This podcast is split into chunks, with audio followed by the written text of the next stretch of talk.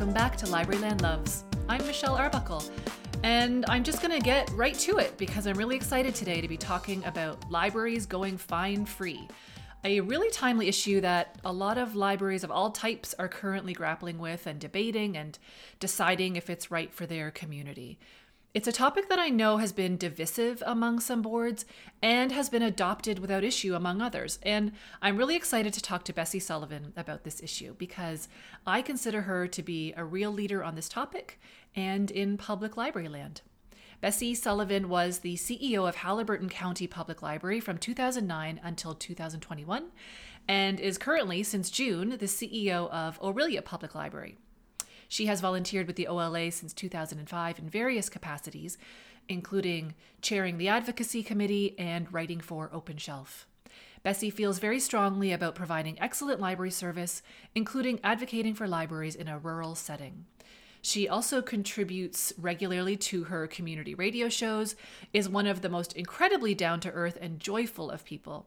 And she recently wrote an article on libraries going fine free for the open shelf and she's here today to talk to us all about that. So we'll be right back with Bessie Sullivan.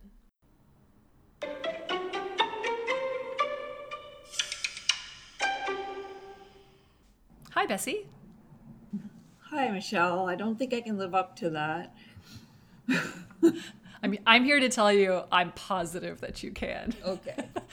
I'm so happy that you could be here today and our second guest of this season. We're very excited to have you. Um, I wondered if you could maybe start off just by telling us a little bit about what things look like in Orillia. How are things going right now? What does your system and work look like at this stage of the pandemic? Oh dear. Um, I think everybody's really weary. Uh, the staff here is fantastic. Um, I'm finding the community is also fantastic, real library supporters. Uh, so when we've had any kind of conflict in in the building in terms of you know, people who don't want to wear masks or anti vaxxers. Um, our, our patrons seem to come to the staff's defense. So they're never, uh, yeah, and same with on social media. Um, so somebody will make you know a negative comment, and then a bunch of people will will leap to our defense. It's something wow. I've never seen before, and it's it's really quite great. Yeah, so, that is great. Yeah, good. Yeah, one of our one of our people um, on the weekend kicked a guy out who wasn't wearing a mask, and um, he w- left the building complaining about his civil liberties. And patrons in the building said, "You can come in if you wear a mask." Right. so, right that's good to hear that your community is behind you. And uh, and so and your system is open the libraries are open for people to come yeah, in. Yeah we're not open at full capacity. Um, mm-hmm. our hours are slightly reduced. We're not um, expecting people to uh, linger really. We mm-hmm. haven't opened up our study rooms or our program rooms. Uh, so we're definitely not where we want to be. Um, okay. but until we leave step three i just don't want to do much else. Yeah, yeah. Yeah. Okay. Well, it's good to hear that you guys are open as much as you can be and that staff are working with the community. It sounds yeah. Good. Yeah. Yeah. That's great. Well, let's talk a little bit about your top five list today. I'm excited. Why don't you tell us a little bit about your early experience um, with fines and when you decided going fine free was right for your library? Yeah, I've got some guilt over this. Uh, when I first got to Haliburton in 2009, uh, the system did not charge fines. And I was faced with a budget that uh, we, I back up a little bit. We had two buildings under construction, mm-hmm. Uh, and which meant obviously moves from one branch, from the old branch to the new branch. And um, the budget I inherited had no um, capacity for making those moves. Um, so I had to figure out a way really fast to generate some inc- income, and that seemed like a good solution. Uh, at the time, we weren't really, we hadn't, I don't know, I don't know if I want to use this word, but I don't think we were quite as woke as we are now about barriers, about um, inequity. Um, and frankly, none of that even occurred to me, or I never would have done it. Uh, so then, fast forward to uh, 2020, um, so my deputy CEO in Haliburton, Aaron Kernahan Burning, uh, wrote this fantastic report to our board uh, to go fines free because we both felt um, that it was time to get rid of that barrier. And our budget had evolved enough that we could do that. Right, right. So, um, I guess, you know, we all make decisions in our careers that may not be great decisions looking back, but we only have what we've got to work with in the meantime. So, Yeah. so that was the decision I made, and here we are. Here we are. And Yeah. our, the conversation evolves. And like you say, I mean, whether we want to say woke or not, at least we're more aware of, of the issues and, and the impact that, of some of these decisions on communities now. Yeah, well, if I had to say, um, I feel like I've really evolved as a person since my children left home and are out there in the world because I have some time to reflect and to discuss with them what's going on in their lives rather than that whole rush of being in a family, managing a household, you know, all this stuff. Um, so I feel like for about you know 20 years i just couldn't look at anything Right. and and now i can and i'm i'm really enjoying that that evolution yeah. um and and It's interesting. I, I guess there's some confidence too to, to be uncomfortable Mm-hmm. because obviously a lot of these discussions are very uncomfortable right. Yeah. Yeah. Okay. Well, let's get into this uncomfortable list. I'm ready. okay so number one reason that you should consider going fines free is you can transform your library from an outdated paternal institute to a collaborative accessible space. Love it. so i'm just going to back up to the beginning of my career on this one. Mm-hmm. And so when i was hired and i was hired in King, at the kingston frontenac public library i was hired as a reference librarian. So that meant I sat at a desk and people came to me and I gave out answers. And I've come to think of that as it's it's really not a balanced interaction between two people. Um, and where I've, I see public libraries have evolved is we've gone from being the knowledge keepers or the answer givers to being facilitators in learning. And I think that's a much more balanced way um, to interact with people. And it, it makes people equal, more equal. Um, so I think the same can be said for fines. If, if we don't have fines, we have a more equal relationship. Um, I think the practice of charging fines becomes very punitive, and the people that we are charging fines to um, are the people we end up leaving behind. So uh, that that's that's where I'd say um, that evolution comes into into play. Um, I do want to read something. So, a student from Syracuse University uh, doing the master's program in library science uh, wrote this paper. I think that a lot of people are using uh, as a basis for uh, making this argument. The paper is called Overdue Fines Advantages, Disadvantages, and How Eliminating Them Can Benefit Public Libraries. You can Google it. Uh, her name is Sabrina Unrein, U N R E I N. Um, I just want to read something she said, and I, I think it really sums it up for me. And tell me if I'm going on too long. Um, No, not at all. so she says, there are several cultural images that are pervasive when it comes to public libraries, many unchanging for decades. Unfortunately, one of the most well known and perpetuated today is that the library is a punitive environment. If you are too loud, you are shushed. If you don't bring items back in time, you must pay a fine. Many of us see these as harmful and outdated ideas. However, these preconceptions cause shame to be closely associated with libraries, despite the fact that we know they are meant to be places of equity. Hmm. So, um, we have to break down barriers, and we, we all know this. Um, and but but and I'm going to back up again. I think we also need to accept that uh, librarianship in general is a very privileged profession.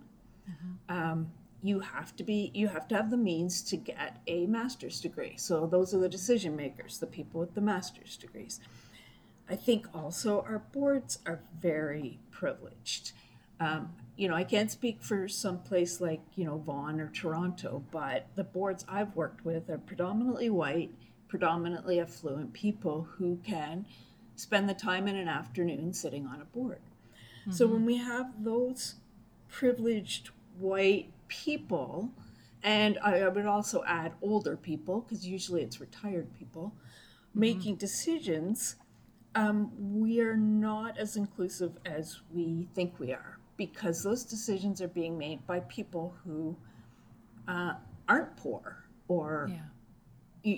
yeah aren't disadvantaged aren't marginalized mm-hmm. so that's a problem um, I would argue that eliminating fines um, level the playing field in a lot of ways. But as I said at the beginning at this point, um, I think most importantly because it shifts the balance of power between people. it, it really is a you know it's a bigger conversation than just. Um, it's it's it's beyond you know the idea of revenue or money. It really is about I hate to use the word brand because I know people get turned off about it, but the brand and the image of the library. And you're right, what people think about it and the number of our people in our communities that see it as punitive, see it as they're out to get me because I have a late or a, a late book I can't ever go back. Or that, that's really heartbreaking. And you're right. I think that uh, thinking about it from such a holistic level um, is important and uh, I, am happy that that's your number one. Tip. Yeah, I, I, it's messaging, right? So, so to yeah. go on to my um, second one, which is number eliminate two, yeah. Eliminate mixed messages. Um, I call this the put your money where your mouth is point. So, yeah. if we can just um, step back and think about you know your library's mandate or vision or mission or purpose or whatever you want to call it um, you know, all these expensive consultants that we get to come up with these wonderfully catchy lines, and you know, really is no different. So, ours is we are a gathering place to share experience, support learning, inspire connections, and cre- and create possibilities for everyone. Mm-hmm. For everyone. So, we say that we're for everyone. That's the message we're sending out but we're not because we relentlessly punish the people who can least afford it. Yeah. And this is where I have to do the shout out for my daughter, um, who just graduated from uh, MSW program, you know, privilege. And um, she, so I asked her all kinds of questions when it, and she started her career as a, a social worker. So I asked her all kinds of questions and we talked about this. And she said basically, the system of fines is punishing people for being poor. Mm-hmm. Because if I get charged a fine, I don't care. I view it as a donation to the library. Right. But if if a family has 20 picture books out and goes over the time limit on them, that's that's a huge fine. It and it huge. really racks up the cost. Yeah. Um, so we say we're for everyone, but we're not. we're not there for everyone. And so, so if we talk, talk about the first one as being um, something that shifts the balance of power, then this point would be the one where we knock down the invisible barriers. Yeah. If that yeah. all makes sense. Absolutely. I yeah. You're right. It, they all it's all aligning the message, aligning the messaging with the overall concept of what the library is and making sure that everything well, I think aligns. What, yeah, I think what's happened is we've we've evolved um, in we've evolved in what we do. We haven't evolved in what we say. Mm. Maybe that's not quite right either, um, because we're saying the right things, but it's the underlying structure that's the problem. Yeah. So maybe that's yeah. better way to describe it. Right yeah it's letting our efforts kind of catch up with each other yeah like we we we, we, we sorry we truly do want to be for everyone we truly yeah. do want to be a, a welcoming place that doesn't leave people behind and obviously a family that doesn't have as much wealth as another family is a family that needs us And early literacy is so essential that turning off, you know, a family is the one of the worst things I think we can do. Absolutely. Yeah. Yeah. I like to believe that we all think that the library is for everyone, so I hope that is the case. Yeah. Well, and we both know that the marginalized have had a lot of trouble in libraries through the years because we keep insisting that they have fixed addresses. Yes. And that's, I think, another problem. yeah, Yeah. for sure. Yeah. Um, Okay. okay. so number three, Number three. uh, fine revenue is trending down anyway. So everybody knows this. Um, so it's it's trending down for lots of reasons. Um, Digital collections is a huge one. You Yep. can't you can't be overdue on a digital collection; it di- it disappears. So integrated library systems (ILSs) get more and more sophisticated. So there's lots and lots of ways that people can be reminded about their stuff coming due. So phone, text, email, whatever they choose. And then a lot of people can manage their library account from home. Uh, just as a just as an aside, while I was thinking about this, I realized that this is yet another example of inequity because fine payments are only decreasing for people who have access to technology. Uh, yes. right? Right. So so it's not the person who takes out the book. It's not the person who doesn't have email on record. Anyway, um, yeah.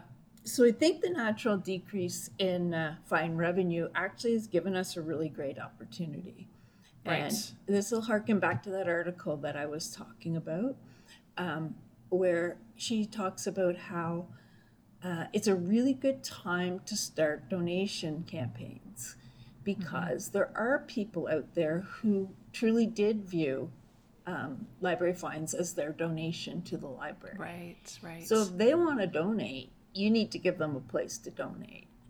Yeah. So I think that's sort of, you know, then you're asking the people who can afford it to mm-hmm. do the donating rather than the people who can't. Interesting. You're right. That was a huge argument for for so many years. Is well, fines are part of our revenue line. So what do we replace it with? And so it's it's interesting now to see that well, it's on the decrease anyway. So you've got to come up with a new a new model to replace it. Yeah, and I think you know how when you do the, pay as you can or um, any of those kind of things, and it's actually been found that there's more revenue when people assess what they value, how they value the the thing that they're doing uh, for themselves, rather than being told they have to pay a set fee. So I'm going to be interested to see how that all works out. Yeah. I've started working on uh, some posters. Actually, they're in the article, you know, on in Open Shelf. But things like, you know, uh, are you sad that you're no longer paying fines? You can donate. Right. Yeah, because there are great. actually people out there who are. and that also um, actually is a great segue into the next one um, about collections. Um, so actually not charging fines has been found to act, have a positive effect on coll- collections. Um, so when people are not faced with the uh, negative reprisal, they actually return items more. Um, right. And because you're getting so much more of your collection back, there's there's a reduction in replacement costs of items.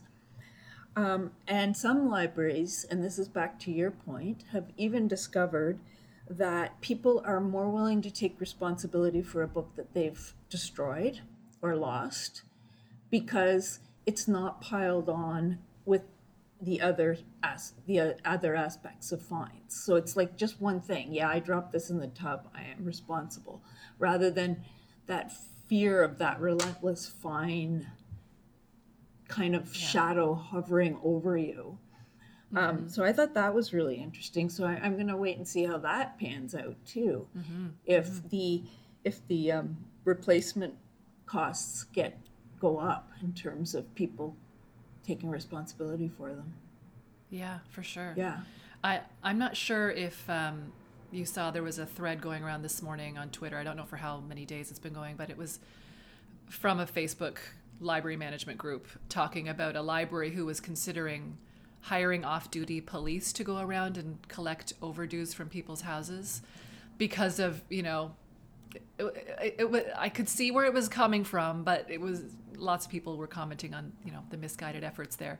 But it made me think because this person was referring to disappearing hotspots, and so for items in the library that do have a bigger cost associated with them, like technology or you know I don't even know. I'm sure there are some materials that aren't books that people are loaning that cost a lot to replace I'm just wondering, I mean, yeah.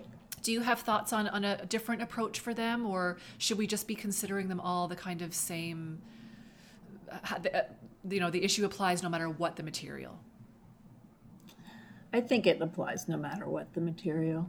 You know, I, I know that technology is expensive, but when I worked in Haliburton and we were able to get some iPads for some people in the community, that was the only exposure they had to technology at all, was mm-hmm. coming in and using our our equipment. And we did have a situation where somebody left a pencil in the iPad and then shut it, and the screen shattered. Um, so we just replaced the screen because really we felt like the overall positive from having that equipment was more important than you know making somebody responsible for it. Yeah.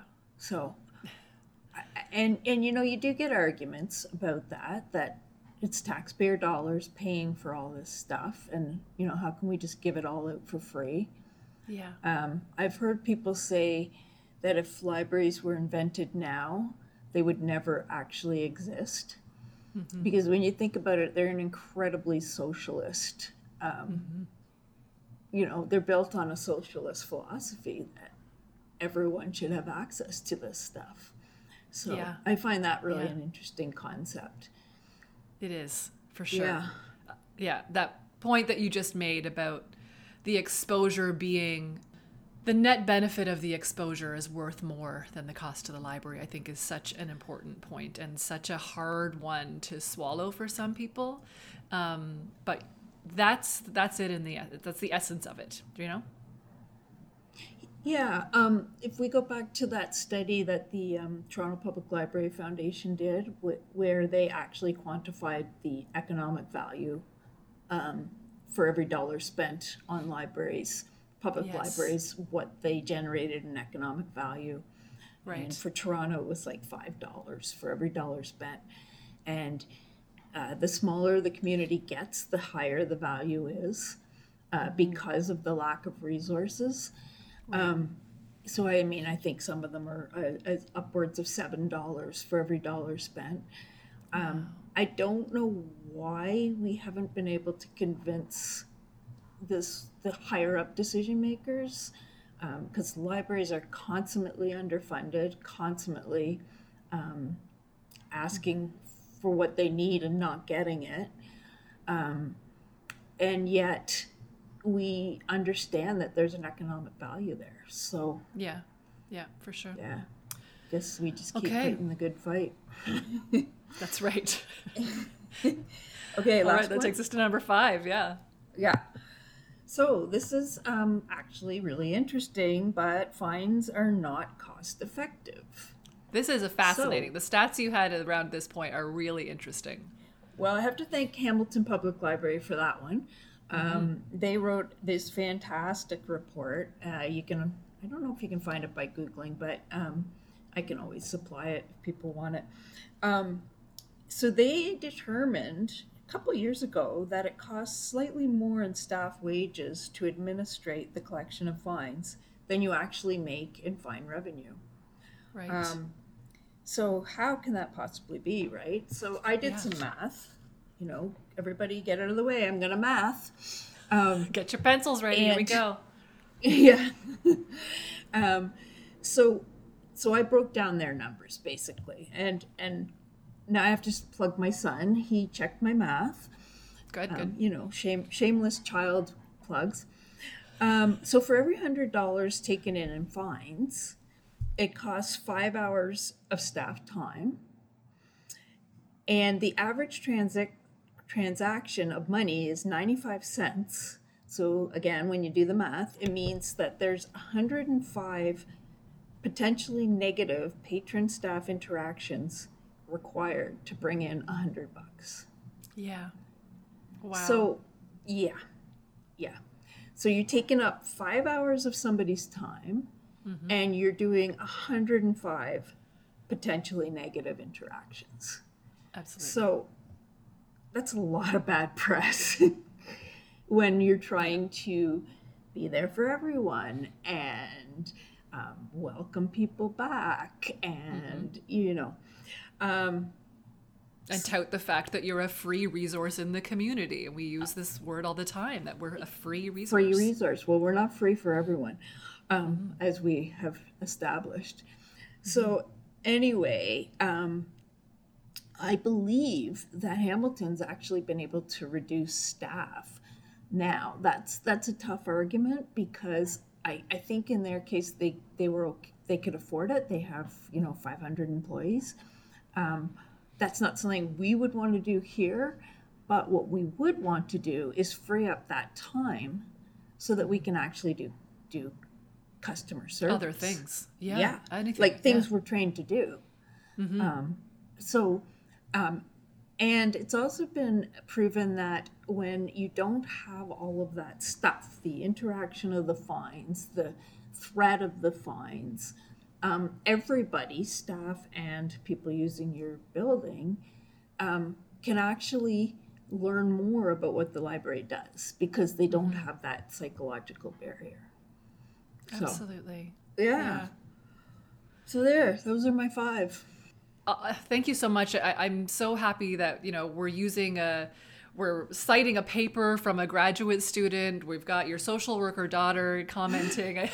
I'm really glad that we're High including all of this data from libraries. It's great. Yeah. I'm curious to know. You know, you talked a bit earlier about the makeup of our boards and you know how that along with this profession reflects a certain whiteness and a certain amount of privilege what does this conversation look like do you do you get a sense of what this looks like right now with boards or is there a vibe that um, you know people are are going along with this idea or do you find that it's still a bit of a battle in libraries it's probably going to be the same evolution that I, we're talking about for libraries, where we're saying the right things, but we're not actually doing the right things. Um, you know, the board here is very committed to, to diversity, but if you looked at them, you wouldn't think so. Um, Right. I, I think, and then part of it's the logistics of, again, attracting people that can spare the time yeah uh, who aren't, you know, working two do- jobs to support a family, or, um, you know, our board meetings are at three thirty in the afternoon. What does that tell you? We don't welcome people who hold down jobs. Um, so I think it's the same mixed messaging that I, I- I think I think we're gonna have to examine the whole foundation. Uh, really, you know, who are the decision makers? Um, how do we include people that don't fit into that particular um, i don't know class, classification of people yeah um, yeah Yeah, I think, I mean, this is honestly a tip of an iceberg. And I think that uh, fines are part of it, but this is a, a scary and also exciting time to be in librarianship because we're rethinking so many of our values, the way we've done things. Um, and I think right now everyone's wondering, you know, where do we have an opportunity to do things differently and look at things from a perspective that isn't our own? And uh, so, thank you for bringing this topic to Libraryland today. I'm I'm happy that we could talk about it, and I hope that uh, people will follow up if they're thinking about getting rid of their fines. I know there's been a lot of people trying to talk to their boards and convince them to, you know, make, think about things differently. So I'm glad that there's people like you out there doing it.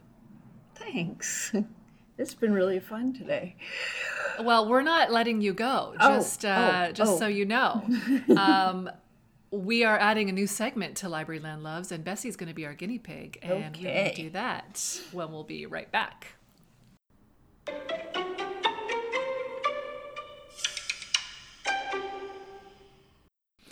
So, with our fourth year of the podcast, we are adding a new segment finally. I know many of you tune in for my hard hitting journalistic approach to the issues of library land. You see, we can't even say that without laughing. But I like to think that an equal number, if not more, of you are curious about the guest. So, based on my love of both Brene Brown and James Lipton, I have ripped off a series of rapid fire questions that I think will help uh, you and me to get to know our guest a little bit more and give us some insight into what makes them tick as a human. So, here we go. Are you ready, Bessie? I'm ready. All right. What is something people often get wrong about you? I I think that I they think I'm an extrovert. I'm not an extrovert. but I guess I'm passionate enough about what I do that I I play the part. You make the effort. I make well, I say I play one on TV. You're an introverted extrovert clothing. I love it. Yeah. What is the last TV show you binged and loved? Um Great, British Bake Off. And I'm Oh. currently making my way through every season. It's so beautiful. It's it feels so. I know. It's Do you know I don't I don't know if you're on Instagram, but the artist that draws all the pictures of Yeah, the food yeah, is on yeah. Insta. She's incredible. Yeah. Highly recommend that follow because if you're out there. because the food doesn't always look like the the No, drawing. it does not. It does not, but they they try so hard. I love it. Uh, what is a concert you'll never forget? um, Blue Rodeo, and I saw them in a really small venue. And well, I've seen them many, many times because I'd say they're my favorite band. But um, which I'm, I guess I'm dating myself. Uh, But I saw them in a small venue in Peterborough uh, with my brother and um, some friends, and it was really wonderful. Oh, Yeah. you know that Jim Cuddy goes to my grocery store. No, And even in a mask, I'm telling you, I can I can spot him a mile away. I'd that jawline, you can spot it. Yeah. I'd be embarrassing. All right. What is your favorite meal? Okay, toss up between pizza and hamburger. Oh, Hamburgers. you're a classic girl. Classic. I love yeah, but Yeah. many people who know me say food is my favorite. Great. you're a woman of little requirement. Do you want to give a shout out to a type of pizza, or you're just you'll take whatever? I'll take whatever. There's Great. pizza today at work. That's really exciting because I don't have to eat my lunch. Pizza Friday. Um, All right. What profession other than your own would you like to attempt? So I'd like to be a pharmacist. Um, I just find that whole aspect of, of medicine and health really fascinating. What I would hate about being a pharmacist is the hours. Those people Yeah. work, you know, evenings, weekends. So that Yeah, part wouldn't and- be so great. And you can tell from the shoes that they wear that they're standing a lot. Yeah, yeah, they are. Yeah. Yeah. There. yeah. Uh, I don't know if it's this one, but what is a profession you would not want to attempt? Teaching. I think those people are saints. Yeah. I don't think you couldn't pay them enough to do that job, as far as I am concerned. 100%. And I am just so grateful that there were people out there to teach my kids and it wasn't me. Yeah. Yeah. Ditto. Yeah. Um, what is your idea of happiness?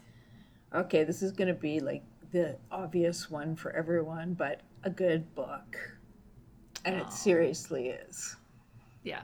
and I do have to I, I have to come back to the books um, even though we're talking about all the things we were talking about prior to this segment um, really we are uh, about the books Yeah. Yeah. Is there a book that recently you can remember that really brought you the happiness? not so much happiness but i just read a book by sarah winman who's the same person who wrote um, when god was a rabbit called tin man it is the single most um, emotionally uh, mature book i have it was just beautiful and it's not um, happy necessarily but just an absolutely beautiful look at grief and friendship and love um, i was just i was like moved for the entire book Wow. Yeah. All right. yeah That's what was that one called again? so it's called tin man by sarah Tin winman Man. Okay. That's great. I also just like the idea of books as happiness. You know, just be. I I also just love being around books. One of my first jobs was at Elgin County Library, and I would get the. Um, you know the shipment in from library bound or whomever on, on the friday and, and just opening up the boxes and sorting through the books and you know figuring out who had to go to what library loan and all of just being surrounded by the new shipment of books is such a happy feeling for me i love that Absolutely. all right uh, next question what turns you on creatively spiritually or emotionally So, uh, what really turns me on is getting things done, but getting things done with a creative, uh, self-driven team, yes and uh, that that happens here a lot, which is really exciting. oh that's so good. such a good vibe Yeah, yeah yeah. People who feel empowered to take something and run, and then we get a good product, and it's just that's just great. it's one of those i couldn't agree more. And it's one of those things that i've found so hard to mimic or, or achieve during remote work. Yeah, um, it's Yeah. so so difficult to get a fully engaged you know energetic team that wants to contribute creatively. We actually just had a meeting a couple weeks ago and we all left at the end being like that was it. We got the buzz. Like that was the thing we've been trying to find. And yeah i love that. Yeah, that's for great. sure. Okay, sorry. Next question. I keep interjecting my own here. Um, what turns you off? Mean people. Yeah. and and and lack of empathy and and kindness um, and you know i know we're all using this term kindness and i don't want to turn it into something trite you know when people wear t-shirts that say kindness matters and mean, people suck. Yeah. yeah and um we have to we have to live it and that's another that's another difficult conversation and that's another discomfort. Um, surprisingly kindness is not our default. Um, it's it's hard work and it's hard work to put yourself in somebody else's shoes and to um, remember that they have something going on in their lives that you know nothing about. Um, all that stuff takes a lot of time and energy and it's not our natural inclination. Uh, but Yeah. I'm starting to feel like if you're not working on kindness you've really missed the plot Interesting. yeah Couldn't be a more timely thing right now as kind of the curse of individualism is the downfall of society. Uh, absolutely. yeah. yeah. Yeah. It's it's you know my husband uses a phrase uh, often when we're talking about this kind of thing, but it's for the greater good. Is what you're doing for the greater good, and I mean, and you're right. It's like in politics and uh, just what we're watching in terms of what's happening with the pandemic. Is your actions for the greater good? And if they're not, you really need to examine them. Yeah. I think. Great. Absolutely. All right. Last rapid fire. One thing that you're grateful for right now. That's really a hard question. I am grateful for so many things. Well, that's a good spot to be in. Um, the thing that I am most grateful for is my family. And obviously, I've managed to slip in my husband and my two children.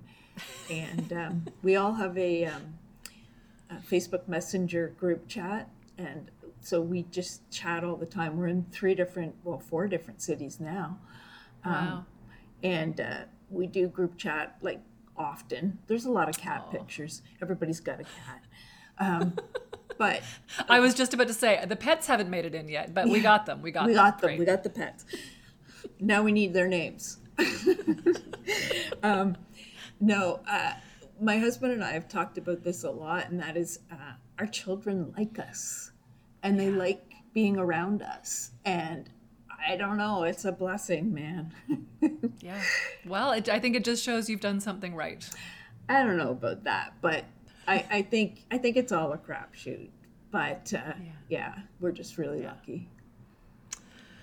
Bessie, I'm grateful that you were here today, and I'm grateful that you're in library land and doing all the things that you're doing, and uh, that you're leading an organization like Aurelia. I think they're lucky to have you.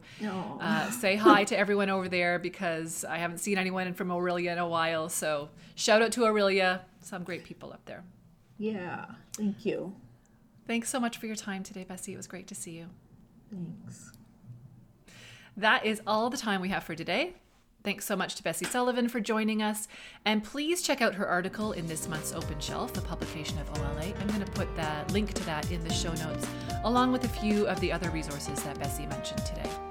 We hope you enjoyed this episode of Libraryland Loves. Please don't forget to drop me a line if there's something you'd like to talk about. My contact information will be linked in the show notes, and I would love to hear from you. Take care, stay safe, and we'll talk to you next week.